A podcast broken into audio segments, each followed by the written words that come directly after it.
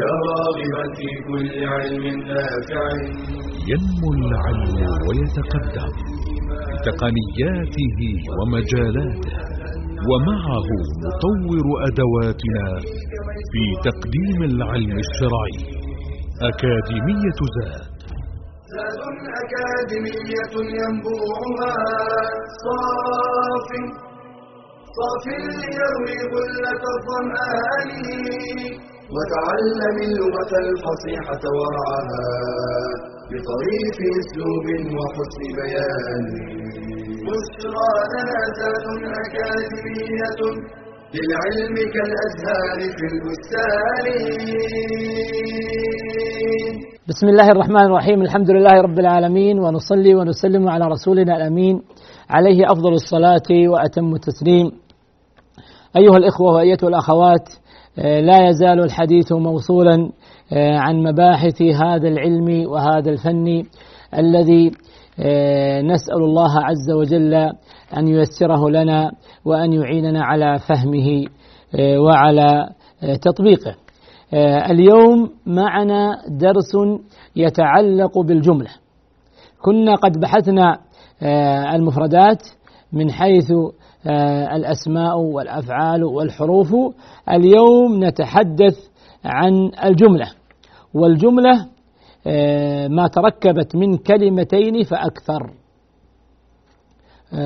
ولها معنى ولها معنى. وهذا تعريف الكلام كما مر علينا. ما تركب من كلمتين فأكثر وأفاد فائدة يحسن السكوت عليها. تنقسم هذه الجملة من حيث اسميتها أو فعليتها إلى نوعين جملة اسمية وجملة فعلية. هنا قال تنقسم باعتبار بدايتها يعني هل تبدأ باسم أو بفعل؟ فإن كانت تبدأ باسم فهي جملة اسمية وإن كانت تبدأ بفعل فهي جملة فعلية. قال النوع الأول الجملة الاسمية وهي كل جملة تبدأ باسم مرفوع يعرب مبتدأ ويتممه أو يكمل معنى الخبر لأن الخبر هو الجزء المتم المتم الفائدة. كالله بر والأيادي شاهدة. يعني انظر لابن مالك رحمه الله كيف يأتي بأمثلة وفيها معاني لطيفة جميلة. عندما تحدث عن الخبر قال والخبر الجزء المتم الفائدة كالله بر والأيادي شاهدة. يعني الله بر كله يصدر منه أفعال البر التي فيها الرحمة والإحسان والجود. والدليل يقول والأيادي شاهدة. الأيادي يعني النعم. والنعم التي نعيشها من نعمة الهواء والصحة والعافية والكون. كله مليء بهذه النعم. وإن تعدوا نعمة الله لا تحصوها. ولهذا يقول والأيادي هذه النعم شاهدة على أن الله بر. فأتى بجملتين فيهما الخبر الذي حصلت به الفائدة لكنهما جملتان جميلتان رائعتان من حيث المعنى. إذا الجملة تبدأ باسم مرفوع وهو المبتدأ ثم يأتي الخبر. فتقول محمد رسول الله. محمد مبتدأ مرفوع وعلامة رفعه الضم الظاهر على آخره. رسول خبر مرفوع علامة رفع الضم الظاهر على آخره وهو مضاف ولفظ الجلالة مضاف إليه مجرور وعلامة جره الكسر الظاهر على آخره. هذه الجملة تسمى جملة اسمية. الإسلام دين الله. الإسلام مبتدأ مرفوع علامة الضم الظاهر على آخره. دين خبر مرفوع علامة رفع الضم الظاهر وهو مضاف ولفظ الجلالة أيضا مضاف إليه مجرور عن جر الكسر على على الظاهر على آخره. قال وهذه الجملة الاسمية الصغرى. فإن الجملة تنقسم إلى قسمين أيضا صغرى وكبرى. الصغرى وهي جملة واحدة. كبرى تكون أكثر من جملة. قال أما الكبرى فهي ما يكون فيها الخبر عبارة عن جملة اسمية أو فعلية تكون أكثر من جملة. تقول البيت غرفه واسعة النحو مسائله واضحة. توافقوني ولا ما توافقوني؟ هذه الأمثلة لازم إيش؟ نتعود عليها. النحو مسائله واضحة صح ولا مو صح؟ نعم صحيح. قل نعم. قل نعم صحيح. مسائل واضحة. والأمر سهل. فالنحو مسائله واضحة. عندما نريد أن نعرب هذه الجملة ماذا نقول؟ النحو مبتدأ مرفوع وعلامة رفعه الضم الظاهر على آخره. طيب انتهينا الآن. النحو مبتدأ لكنه مبتدأ أول. وذلك أن هناك مبتدأ ثانيا مسائله مسائل هذه جملة أخرى. مسائله واضحة. جملة أخرى قل مسائله مبتدأ. ثاني أو مبتدأ. ثان مرفوع وعلامة رفعه الضمة. الظاهرة على آخره مسائل اللام عليها ضمة. وهو مضاف والهاء لاحظ الإعراب المعتاد ضمير متصل مبني على الضم في محل جر بالإضافة. واضحة خبر المبتدأ الثاني. طيب الجملة الثانية من المبتدأ الثاني والخبر خبر المبتدأ الأول. لاحظ النحو مبتدأ. أين خبره؟ الجملة الثانية كلها. مسائله واضحة هذه الجملة خبر المبتدأ الأول. الجملة كلها النحو مسائله واضحة تسمى جملة كبرى. لماذا؟ لأن خبر المبتدأ الأول جملة. فإذا كان خبر المبتدأ الأول جملة يطلق على الجملة كبرى. يطلق سواء كان الخبر جملة اسمية أو جملة فعلية. المثال السابق على جملة اسمية المبتدأ غر... البيت غرفه واسعة البيت مبتدأ غرف مبتدأ ثاني مرفوع وهو مضاف لها مضاف إليه واسعة خبر مبتدأ ثاني. والجملة من المبتدأ الثاني وخبره خبر المبتدأ الأول. قال المسلم يصلي في المسجد. كذلك المسلم مبتدأ مرفوع على ترفع الضم الظاهر على اخره مبتدأ. أين خبره؟ عندما نعرب ما بقي وهو جملة نقول بعد ذلك والجملة في محل رفع خبر المبتدأ. الأول نعرب الآن إعراب تفصيلي. يصلي فعل مضارع مرفوع وعلامة رفعه الضمة المقدرة على آخره منع من ظهورها. ها تتذكرون؟ منع من ظهورها الثقل الثقل لأن آخره ياء. منع من ظهوره ماذا؟ الثقل أين الفاعل؟ ضمير مستتر جوازا تقديره هو يعود على محمد يصلي في المسجد في حرف جر والمسجد اسم مجرور والجار مجرور متعلق بالفعل يصلي الجملة يصلي في المسجد خبر المبتدأ ولهذا نطلق على هذه الجملة آه، كلها نطلق عليها جملة كبرى لماذا؟ لأن فيها جملة وفيها جملة أخرى فيها جملة وهي الجملة الأولى آه، مبتدأ والخبر أيضا يحوي جملة صغرى وبالتالي نطلق على الجملة كلها آه، جملة كبرى. قال الثانية جملة فعلية. الأول جملة اسمية انتهينا منها. الثانية الجملة الفعلية وهي التي تبدأ بالفعل. وهي التي تبدأ إيش؟ بالفعل. سواء كان هذا الفعل مضارعا آه، أم ماضيا أم أمرا وسواء كان متعديا أم لازما وسواء كان مبني للمعلوم أو مبني للمجهول فإن الجملة هنا فعلية. آه، إذا كانت تبدأ بالفعل. كقوله تعالى وآتينا عيسى ابن مريم البينات وأيدناه بروح القدس وآتينا عيسى الجملة بدأت بآتينا فعل. عندما نعرب الآن نعرب هذه الجملة. آتى فعل إيش؟ ماض مبني على ماذا هنا؟ الأصل في الفعل الماضي يبنى على ماذا؟ ذهب قرأ يبنى على إيش؟ على الفتح وقلنا يخرج عن البناء آه، على الفتح إلى البناء على السكون متى؟ إذا اتصل به ضمير رفع متحرك وهذا ضمير رفع متحرك وهو ناء ناء الفاعلين قلنا ناء الفاعلين تاء الفاعل نون النسبة هذا هو الضمير فقط الذي يطلق عليه ضمير رفع متحرك. فهنا آتينا فعل ماض مبني على السكون لاتصاله بناء الفاعلين أو قل لاتصاله بضمير رفع متحرك. ونا ما نقول والنون. وناء. لأن الكلمة هذه متكونة من حرفين. فإذا كانت متكونة من حرفين ننطق بشكلها. أما لو كانت حرفا واحدة ننطق ننطق باسمها. نقول والنون علامة للجمع ونحو ذلك. نا ضمير شوف الأجزاء الثلاثة ضمير متصل مبني على السكون في محل رفع فاعل عيسى ابن مريم عيسى آه، مفعول به آه، منصوب على النصب ماذا؟ الفتحة المقدرة على آخره منع من ظهورها التعذر إذا القاعدة عندنا أن الجملة إذا بدأت بفعل آه، فإنها جملة فعلية فإنها جملة فعلية. تولج الليل في النهار كذلك. آه، وقل ربي هذه أمثلة على ماذا؟ على أفعال أحيانا مضارع أحيانا ماضي أحيانا أمر. قل. آه، وكذلك بقية الأمثال. قال وكل هذه أفعال متعدية مضارع وماض وأمر. ومثل اللازم وحسن أولئك رفيقا. كذلك تكون جملة فعلية. إذا الجملة تنقسم إلى قسمين. جملة اسمية جملة فعلية. ثم انتقل المؤلف رحمه الله تعالى ليبين لنا بحثا أيضا هاما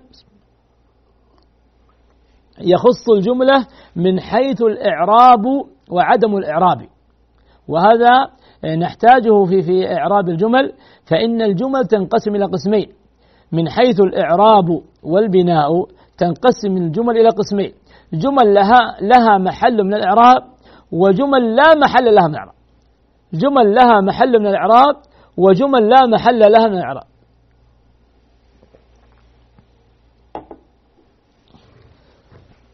جمل لها محل من الإعراب هي سبع جمل. وجمل لا محل من الإعراب كذلك هي سبع جمل. الجمل التي لها محل من الإعراب هي سبع جمل. والجمل التي لا محل لها من إعراب كذلك هي سبع جمل. نأخذها آه، على الترتيب سريعا بإذن الله. الأولى الجملة الخبرية. أي جملة تقع آه، خبرية فإن لها محلا من الإعراب وهو الرفع. مثل ما مر علينا الجملة السابقة قلنا البيت غرفه واسعة أو النحو مسائله واضحة. لو أردنا أن نعرب جملة مسائله واضحة حنا قلنا في الإعراب النحو مبتدأ ومسائله مبتدأ ثاني واضحة خبر المبتدأ الثاني. والجملة من المبتدأ الثاني والخبر في محل رفع خبر المبتدأ الأول. إذا موقعها أنها خبرية. إذا هي في محل رفع. إذا هي في محل رفع. فالنوع الأول الجمل الخبرية آه، فإن لها محل من الإعراب إن كانت خبرا للمبتدأ فتكون في محل رفع. وإن كانت خبرا لكان وأخواتها فإنها تكون في محل نصب لأن كان وأخواتها تنصب الخبر تنصب الخبر. فلو قلت مثلا آه، كان الطالب آه، يجتهد في الفهم يجتهد في الفهم. فعندما تريد أن تعرب كان آه، فعل ناسخ آه، الطالب اسم كان مرفوع عن دفع الضم الظاهر آخره يجتهد والآن تعربها إعراب خاص تفصيلي بعدين تعرب الجملة. تقول يجتهد فعل مضارع مرفوع علامة رفع الضم الظاهر على آخره الفاعل ضمير يستدر جواز تقديره هو يعود للطالب آه، في الدرس في حرف جر والدرس اسم مجرور والجار والمجرور متعلق بالفعل يجتهد. لكن الجملة الآن يجتهد في الدرس ما موقعها الإعرابي؟ خبر كان. ولهذا نقول والجملة يجتهد في الدرس آه، في محل نصب خبر كان. فهي خبرية لكن هنا في محل نصب لأنها وقعت خبر كان. المقصود أن الجملة الخبرية قد تكون في محل رفع وقد تكون في محل آه، نصب. هنا ذكر عندك كان الطالب آه، يجد في دراسته. هنا الجملة يجد يجد أو يجد في دراسته في محل رفع خبر في محل نصب خبر كان.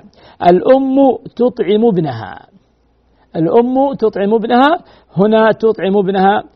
خبر المبتدأ في محل رفع خبر. آه، نواصل بإذن الله معكم آه، في ذكر الجمل التي لها محل من الإعراب آه، بعد أخذ فاصل يسير. جزاكم الله خيرا.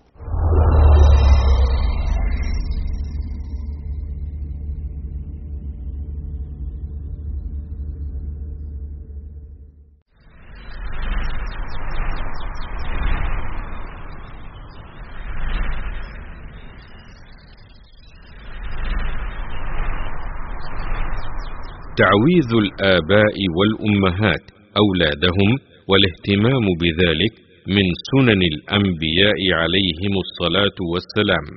كان النبي صلى الله عليه وسلم يعوذ الحسن والحسين ويقول إن أباكما أي إبراهيم عليه السلام كان يعوذ بها إسماعيل وإسحاق.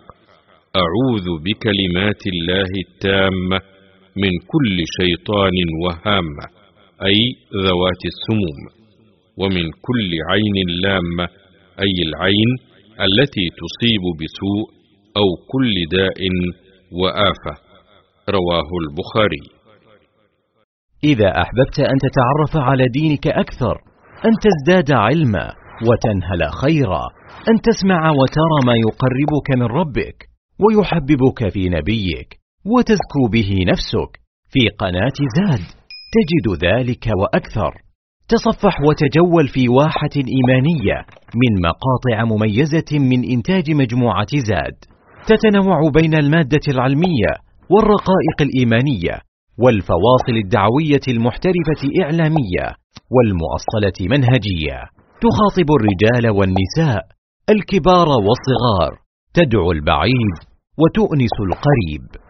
مقاطع motion graphic مميزة دورات علمية متخصصة فواصل درامية شيقة لقاءات دعوية ممتعة برامج تلفزيونية وندوات شرعية. شاهد شارك انشر.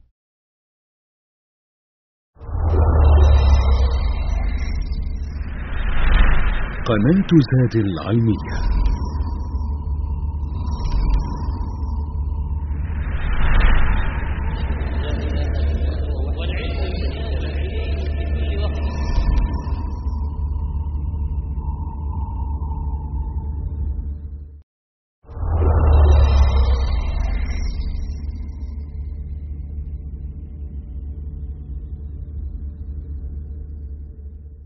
بسم الله الرحمن الرحيم الحمد لله رب العالمين ونصلي ونسلم على رسولنا الامين. نواصل درسنا ايها الاخوه والاخوات في ذكر الجمل التي لها محل من الاعراب وكنا قد تحدثنا قبل الفاصل في النوع الأول وهو الجمله الخبريه سواء كانت مرفوعه اي في محل رفع أو في محل نصب.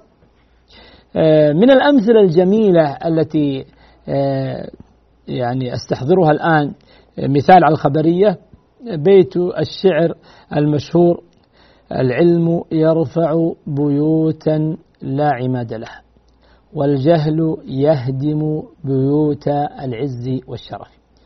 العلم يرفع العلم مبتدأ مرفوع علامة رفع الضم الظاهر على آخره. يرفع فعل مضارع مرفوع علامة رفع الضم الظاهر على آخره. الفاعل جوازا ضمير صدر جواز تقديره هو يعود على العلم بيوتا بيوتا مفعول به منصوب وعلامة نصب فتح الظاهر على آخره. الجملة من الفعل والفاعل في محل رفع خبر المبتدأ. خبر المبتدأ فهي جملة خبرية. ولا شك أن معنى هذا البيت آه، معنى جميل رائع. العلم دائما يرفع أهله يرفع أصحابه آه، العلم دائما لا يأتي إلا بخير ولهذا قال الإمام أحمد رحمه الله العلم لا يعدله شيء إن صحت النية. قيل يا أبا عبد الله وما علامة صحة النية؟ قال أن ينوي بذلك رفع الجهل عن نفسه وعن غيره. يعني طلب العلم ليرفع الجهل عن نفسه وعن غيره لا ليجادل لا ليماري لا ليقال أنه عالم. لا شك أن هذه من الآفات من الأشياء المخيفة الخطيرة في طلب العلم. لكن لا تعني أن الإنسان لا يعني أن الإنسان يعطيها أكبر من حجمها ويخاف ولا يطلب العلم. وإنما هو يستعين بالله عز ويتوكل على الله عز وجل ويجتهد في الإخلاص والصدق وسيعينه الله عز وجل. فالله عز وجل عند حسن ظن العبد فيه. فنحن نحسن الظن بالله أن يعيننا على أنفسنا وأن يرزقنا الصدق والإخلاص في طلبنا للعلم. وفي إيصالنا للعلم لغيرنا آه، ونستعين بالله ومن استعان بالله والله سيوفق قطعا. من استعان بالله عز وجل فلن يتركه الله عز وجل. ولهذا يتوكل العبد على الله آه، ويصرف عنه آه، هذه البنيات في الطريق التي ربما تصده لكن يحذر منها أيضا ويجتهد في ذلك بأن يكون طالبا للعلم من أجل أن ينفع نفسه وأن ينفع غيره. هو العضب المهند ليس ينبو. تصيب به مقاتل من أردت. وكنز لا تخاف عليه لصا خفيف الحمل يوجد حيث كنت. يزيد بكثرة الإنفاق منه وينقص إن به كفا شددت. كلما تنفق من هذا العلم كلما يعطيك الله وجل تبخل تبخل على نفسك. فيذهب العلم آه، شيئا فشيئا.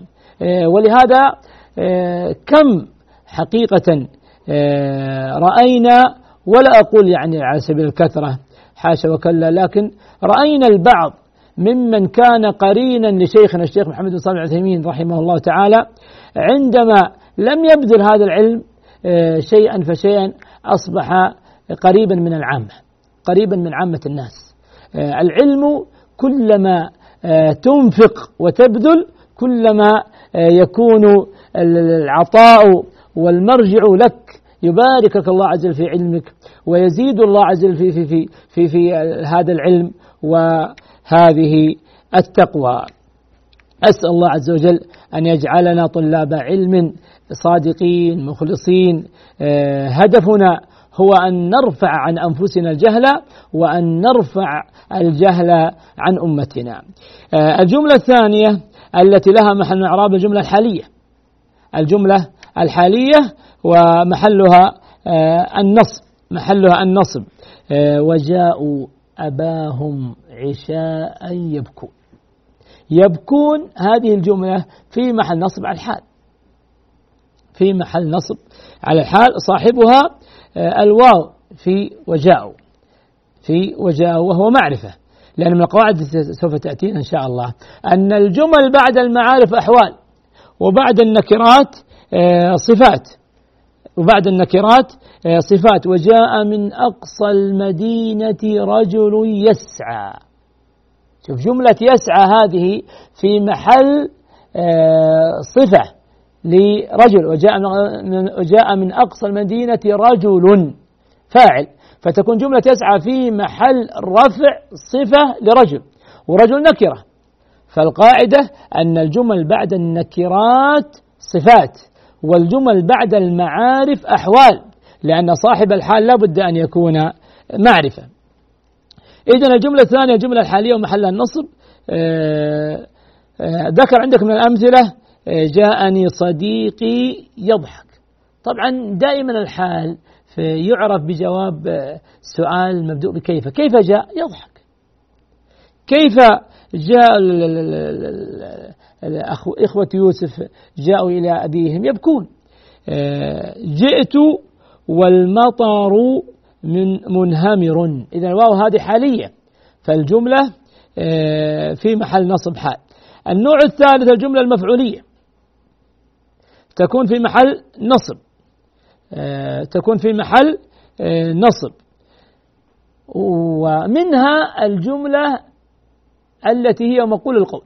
هي أيضا منصوبة على المفعولية. قال إني عبد الله. قال إني عبد الله. عندما نريد أن نعرف الجملة قال فعل ماض إني إن اسم إن حرف ناسخ الياء اسم إن ضمير متصل مبني على السكون في محل نصب اسم إن. عبد الله خبرها ولهذا مرفوع وهو مضاف ولفظ الجلال مضاف إليه مضاف إليه في محل مجرور. جملة إني عبد الله في محل نصب مقول القول. يعني في محل نصب على المفعولية. لأن هي مقول القول. ماذا قال؟ قال كذا. فالفعل آه، ينصب عليها. وهو مقول القول. يعني ماذا قلت؟ قلت كذا وكذا. آه، فهذا آه، فهذه الجملة تنصب على المفعولية. قال الأستاذ الإعراب سهل. الإعراب سهل جملة مبتدأ وخبر هي مقول القول.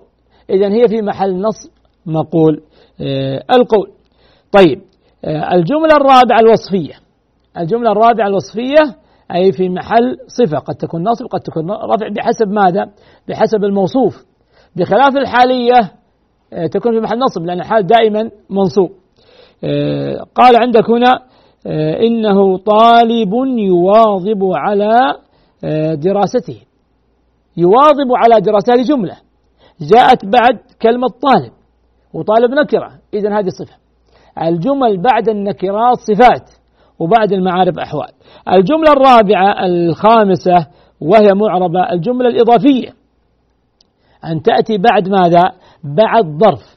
يكون مضاف وما بعدها إيش مضاف إليه؟ هذا يوم ينفع آه، الصادقين صدقهم.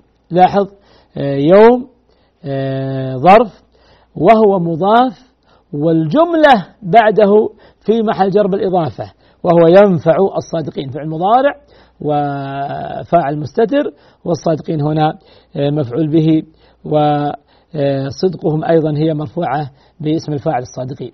المقصود أن الجملة في محل جر بالإضافة. في محل جر آه، بالإضافة. قال آه، إذا جئتني أكرمتك. إذا أيضا من الظروف فتكون جئتني في محل جر بالإضافة. فإذا آه، أيضا هي من ضمن هذا. قال ابن مالك وألزموا إضافة إلى جمل الأفعال. آه، وألزموا إضافة إلى جمل الأفعال آه، كإذ وإذا. فالمقصود أن إذا من خواصها أنها تضاف إلى جمل الأفعال. وأما حيث تضاف إلى وألزموا إضافة إلى الجمل حيث وإذ. آه، فحيث تضاف إلى الجمل, الجمل. أما إذا تضاف أيضا إلى الجمل لكن جمل الأفعال. طيب آه، كذلك أهو السفر حين الليل يأتي. الليل يأتي هذه الجملة في محجر بإضافة لأنها جاءت بعد ظرف.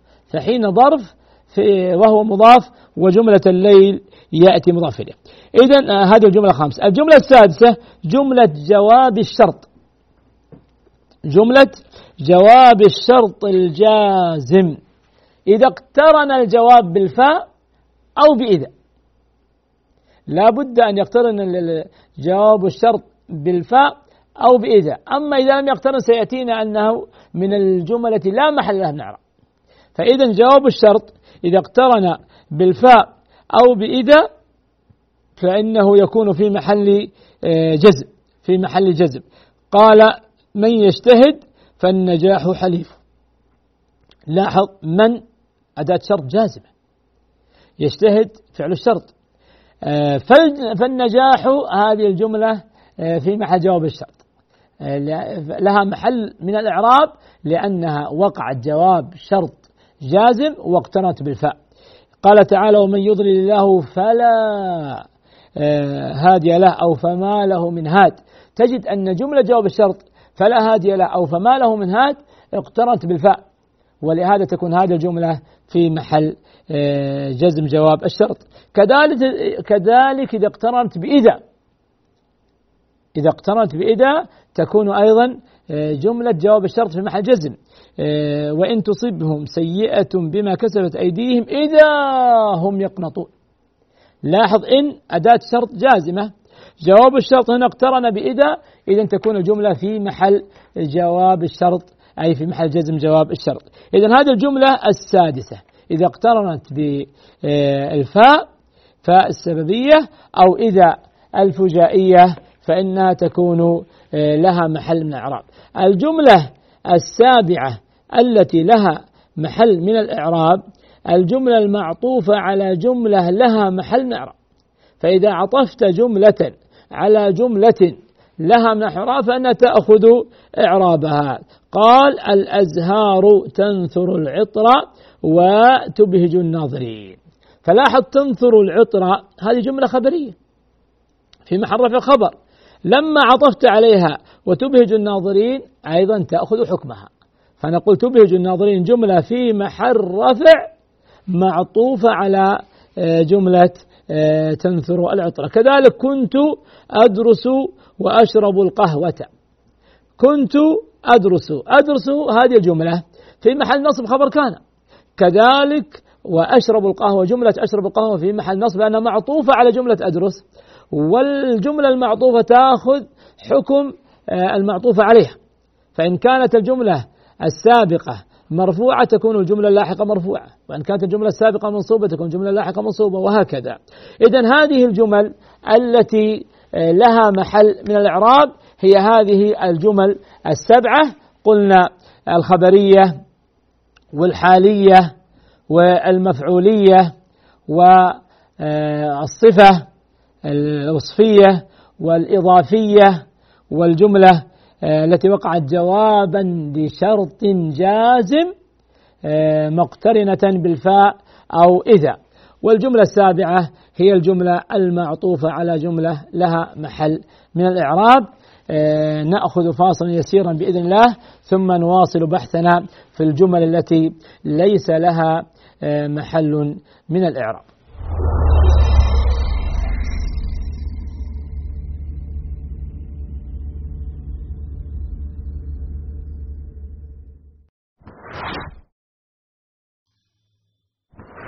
هل أنت حريص على تصحيح عباداتك؟ هل ترجو أن يتقبلها الله؟ اطلب العلم إذ لا تصح العبادة إلا به قال تعالى فاعلم أنه لا إله إلا الله واستغفر لذنبك وللمؤمنين والمؤمنات وشرط قبول طلب العلم الإخلاص فيه بألا تريد به إلا وجه الله قال تعالى قل إني أمرت أن أعبد الله مخلصا له الدين. وبالإخلاص ترزق صحة الفهم وقوة الاستنباط. قال صلى الله عليه وسلم من يرد الله به خيرا يفقهه في الدين.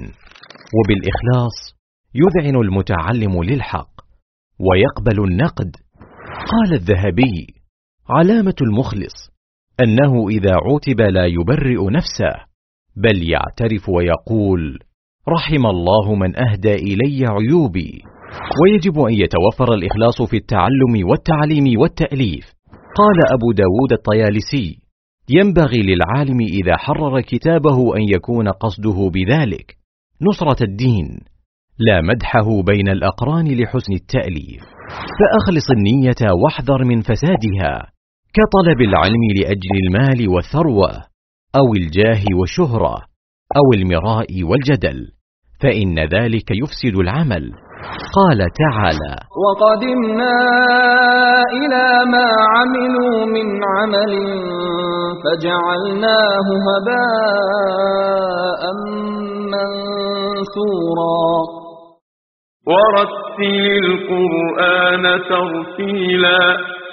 أعوذ بالله من الشيطان الرجيم.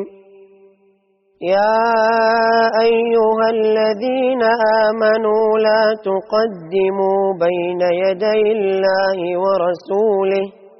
واتقوا الله إن الله سميع عليم.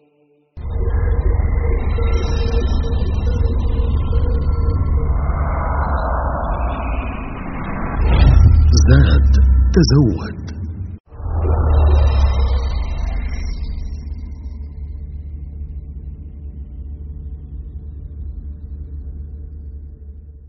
بسم الله الرحمن الرحيم. الحمد لله رب العالمين ونصلي ونسلم على رسولنا الأمين. عليه أفضل الصلاة وأتم التسليم. آه، كان حديثنا آه، قبل أخذ الفاصل عن الجمل التي لها محل من الأعراب. نأخذ الآن بإذن الله الجمل التي ليس لها محل آه، من الإعراب. كذلك هي آه، سبعة جمل. كذلك عددها مثل عدد الجمل التي لها محل من الإعراب. كذلك الجمله التي ليس لها محل من الإعراب هي أيضا سبع جمل. لماذا؟ لأن جمل جمع جملة. وجملة آه، مؤنث فيخالف المعدود. نقول هي سبع آه، جمل. الجملة الأولى الجملة الابتدائية. الجملة الابتدائية تأتي في أول الكلام تأتي في أول الكلام. تقول محمد مجتهد.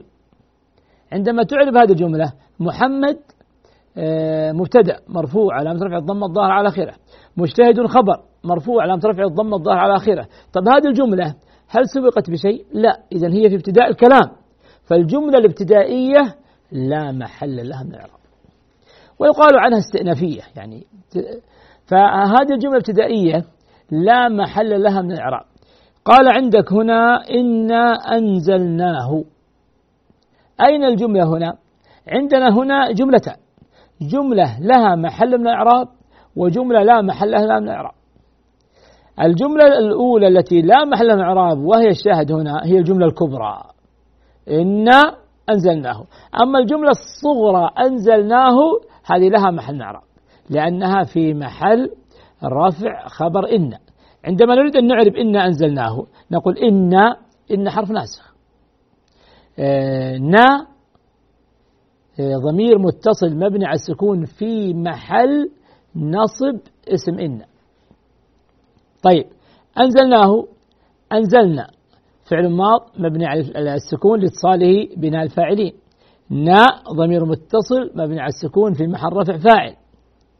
والهاء ضمير متصل مبني على الضم في محل نصب مفعول به. جملة أنزلناه في محل رفع خبر إن. لأن إن لها اسم عرفناه وهو ناء أين الخبر؟ جملة أنزلنا. طيب والجملة من إن وما دخلت عليه يعني اسم إن وخبر إن فإنها ابتدائية لا محل لها من الإعراب. وهذا الشاهد. أيضا الله نور السماوات والأرض. الله لفظ الجلالة مبتدأ مرفوع. ونور خبر مرفوع وهو مضاف والسماوات مضاف إليه. الجملة الابتدائية لا محل من الإعراب إذا هذه الجملة الأولى التي لا محل من الإعراب هي الجملة الابتدائية. الجملة الثانية الواقعة صلة للموصول. الاسم الموصول سواء كان خاصا الذي والتي أو كان مشتركا ما ومن فإنه لا بد من ذكر جملة بعده هذه الجملة تسمى صلة الموصول. الأسماء الموصولة مفتقرة إلى جملة بعدها. ولهذا هي مثل الحروف. الحروف مفتقرة إلى جملة بعدها. تقول ذهبت إلى. إلى ماذا؟ ذهبت إلى المسجد. ذهبت إلى الدرس. لا بد أن تأتي بكلمات بعد حروف الجر فهي مفتقرة إلى ما بعدها. كذلك الأسماء الموصولة فهي مفتقرة إلى ما بعدها. ولهذا كانت الأسماء الموصولة مبنية بسبب الافتقار. لأنها شابهت الحروف بافتقارها فأخذت حكم الحروف. فإن الحروف مبنية وهي مفتقرة لما بعدها. كذلك الأسماء الموصولة مبنية لأنها شابهت الحروف بالافتقار فأخذت حكمها بالبناء. ولهذا الأسماء الموصولة كلها مبنية. علل لمشابهتها الحروف. ما وجه المشابهة؟ الشبه الافتقاري. الشبه الافتقاري لأنها تفتقر إلى شيء بعدها مثلها مثل الحروف تفتقر إلى شيء بعدها. الأسماء الموصولة ما يمكن تقول جاء الذي رأيت الذي. الاسم الموصول مفتقر إلى جملة بعده جاء الذي فهم الدرس. رأيت الذي حضر الدرس. إذا لا بد من ذكر جملة. هذه الجملة تسمى صلة الموصول. لأنها جاءت بعد الاسم الموصول. صلة الموصول دائما جملة لا محل لها من الإعراب. أي جملة جاءت بعد اسم موصول مباشرة نقول لا محل لها من الإعراب. جاء الذي فهم الدرس. فهم الدرس هذه الجملة نقول لا محل لها من الإعراب. لماذا؟ صلة الموصول. قد أفلح من تزكى. يعني قد أفلح الذي تزكى. من هنا اسم موصول؟ تزكى هذه الجملة لأن فعل مضارع مرفوع على رفع الضمة المقدرة على آخره منع من ظهور التعذر الفاعل ضمن ستر جواز تقديره هو. الجملة من الفعل والفاعل جملة صلة الموصول لا محل لها من إعراب جملة صلة الموصول لا محل لها إذا الجملة الثانية الواقعة صلة للموصول. ذكر عندك هنا مثال رأيت الرجل الذي مات أبوه. مات أبوه آه، هذه الجملة آه، صلة الموصول لا محل من الإعراب. و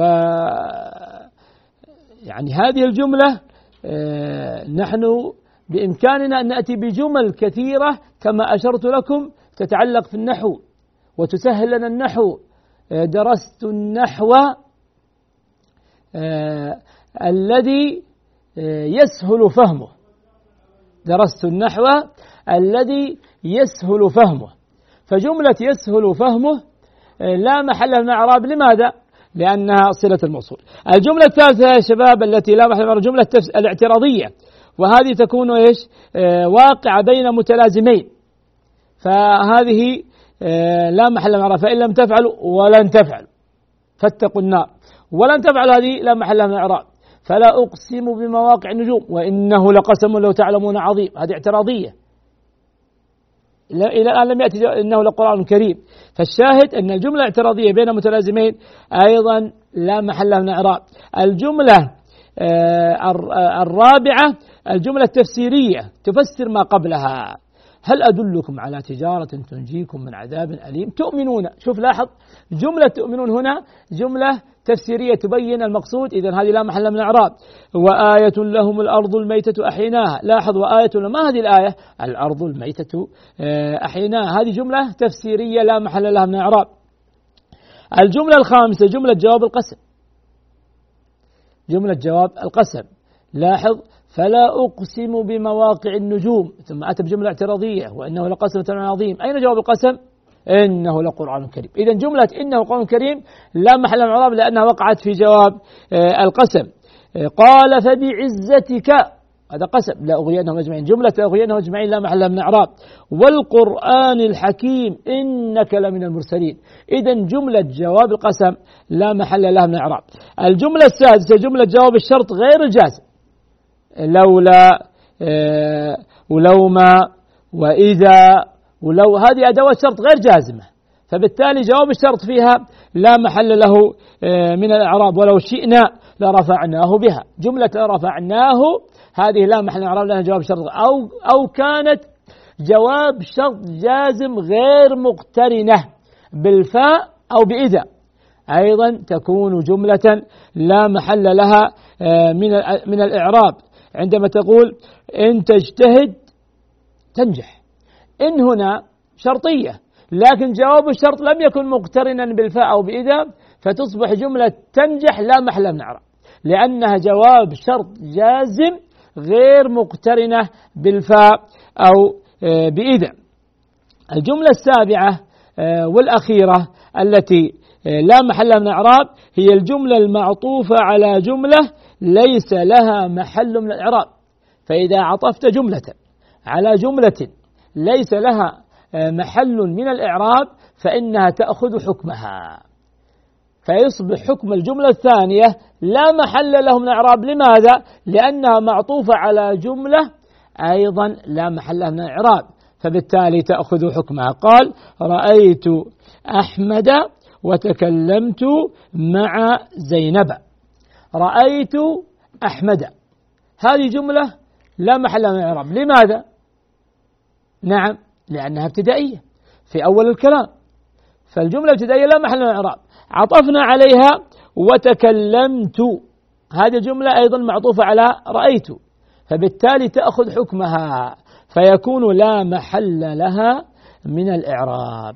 إذا يتلخص عندنا أيها الإخوة والأخوات أن الجمل تنقسم إلى قسمين جملة اسمية وجملة فعلية وأنها تكون جملة كبرى إذا تضمنت جملتين وتكون جملة صغرى إذا كانت جملة واحدة وأن هذه الجمل منها ما له محل من الإعراب وهي آه، سبع جمل آه، جملة خبرية والحالية والمفعولية والوصفية والإضافية والجملة تقع جواب شرط آه، جازم مقترنة بالفاء.